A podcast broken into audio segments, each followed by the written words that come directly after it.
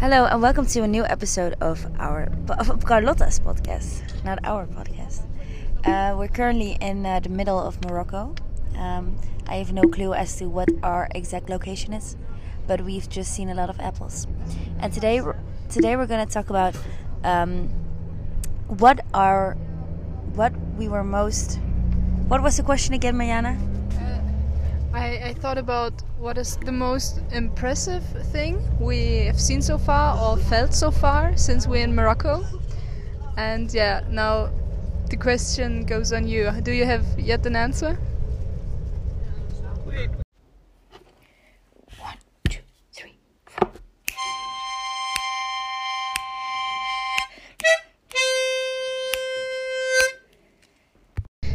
Um, hi to the three people that are listening. I will introduce to you my special guests today.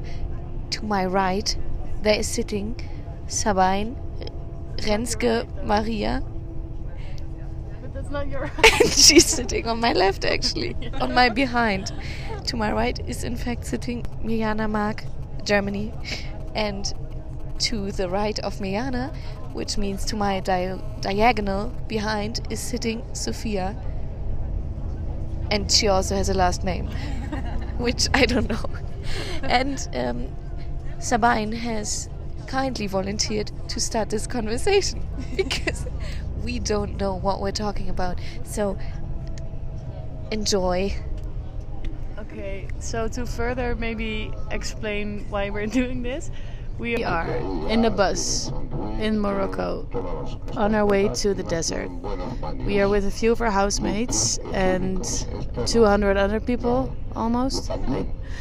Um, and we are here for five days and we're gonna see a lot of stuff.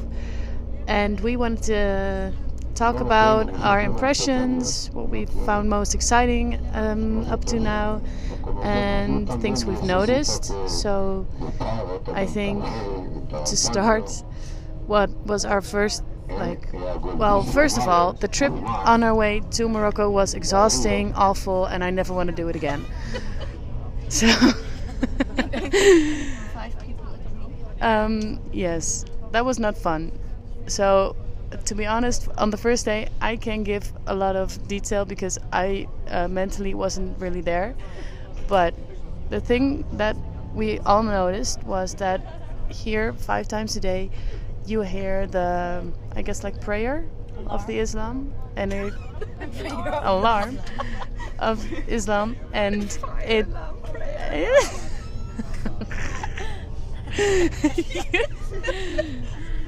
let me make my point. point and um, you hear it five times a day and it's very you know you can't really ignore it. It's really there all throughout the cities. So we were kind of debating whether it's a good thing or a bad thing because Mariana she already mentioned that um, it could be a really good reminder of your faith and your belief system and also your norms and values and how that's connected to your faith but also because it's so often every day you could be kind of i guess mm, how would you say that? Manipulated or it's very indoctrinated is that a word? Yeah um, because there's no escaping of it you you know you have to hear it every that time and maybe your thoughts could convert to the way that they talk or they think so we were wondering if it was a good thing or a bad thing and now carlotta has something to say as well yes, I just thought that this might actually also connect to politics because this is how politics works, no? Like you indoctrinate stuff. Well, I will let Sophia say something to that because she actually studies political sciences. But I will just continue with my thought. I think that when you say something every day, when it's everywhere, when you see the posters when there's elections, that like it when you can't escape something, I never know if you can still say that's your free will because what in the end is your free will when you're so I don't know when you're so exposed to something can you then decide freely to what extent is it still free will? And I will give the word to Sophia, our expert in politics. Um, so what I think is very interesting, um, the that in a lot of uh, countries that are in northern Africa, um, the dictators that are in place, that were in place a lot of the times, um, use a strict Islamic regime um, and the Islamic doctrine to impose their values, which has also obviously happened in Europe with the church, because that imposes a set of norms and values, as Sabina said already, onto the people to kind of control them, to make sure that they obey to the law of the religion. And I think that's definitely what is happening in Morocco. Okay, first of all, I have okay. I have two things to, to say. The first thing is a question. So I don't really understand because we don't have like the system in Germany or in Christian countries, so we don't hear a voice. I mean, maybe we have some radio reports or something about the Christianity or about the Bible, but then it's like a special hour, and yeah, you, I mean, we're not forced to hear it. So maybe you can explain that a little more concrete on an example or something. I hope I did get you right. And then the other thing is, I think it's important to say that we don't know what they are actually saying, right? um, we're talking about it, and I just want to say it because I mean the only thing I know is Allahu Akbar is like God is great, Yeah. and yeah, that's it. But I think they say even more, and I would like to know that before talking about that kind of. But I mean we're in the middle of it, so let's keep going on.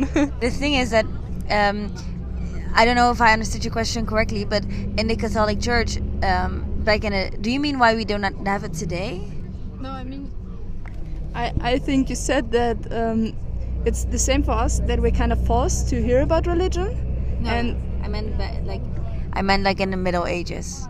Ah, that one I didn't get. Okay. Because I wanted to say like now y- y- most European countries are secularized, so we do not have religion imposed in our laws and our politics, and here it still is. So I will give the floor to Sabine. Yeah, that was when I wanted to comment on as well because here politics and the religion are so infused with each other that there's no no one without the other. And I think because of that maybe also the core values and core like ideas of Islam kind of fade away because the dictators or the rulers of this country just use the the religion in order to gain their power maybe I could be wrong, but that's kind of what I'm assuming. Um, so I feel like um, because of that, maybe also the ideas of what this religion entails is kind of shifted because it's very much tied with their politics. But Carlotta wanted to say something as well. Well, I agree with all of that, and I thought, well, maybe in that sense you could actually also connect it to Europe or to, I don't know, Germany, because what is happening with the church right now. So basically, the church is also, I mean, church in Germany is an employer. So you can either be employed by the state or by the church. So that also makes it really fused. Like, I, like, religion is an institution, it's not only faith. And I think, I, especially in Germany, I can talk about much else because I, I live in Germany. But Mayana can, so I will pass that in a second. But that's what I'm saying that actually it is kind of imposed because the church is making more religion than it is doing faith right now. I feel like that it's not it's not very open. It's yeah, it's an interesting constitution. So I think that's very dangerous always when politics and uh, church are fusing into some kind of thing. So Mayana Mark has something else to say to that.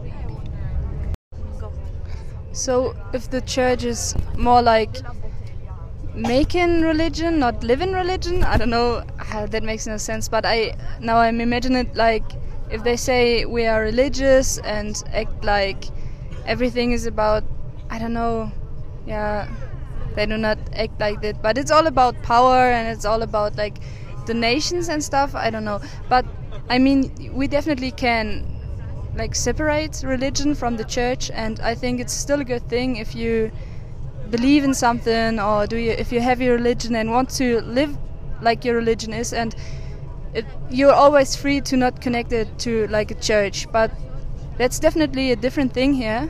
So if you're really like a Muslim, then you go to the mosque and the mosque and you pray like many times a day and I think you're not really yeah you're not just free to decide whether you want to live or you, like that or you you do not want to live that like that and yeah I don't know. It's just like a really interesting thing to feel I think. I mean it's kind of everywhere when I go to the streets here.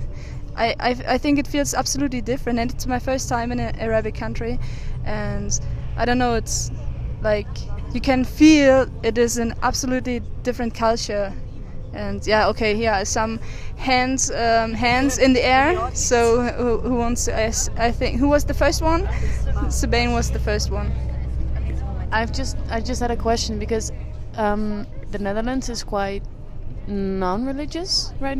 Like Yeah. in this day and age. So I was just wondering, is Germany like how m- is Germany very religious still, or is that has that like died down? Well, I, for my part, I think it's uh, decreasing rapidly because one side because of the role the church is, church is playing. Because I know a few people in my environment that uh, started leaving the church because in the end, if you're not completely religious, that's what I was also gonna say. Like, yes, in Germany or something, you can also separate religion, your religion, from the power religion. But I think when you're not that into religion, for you, it's just that one religion.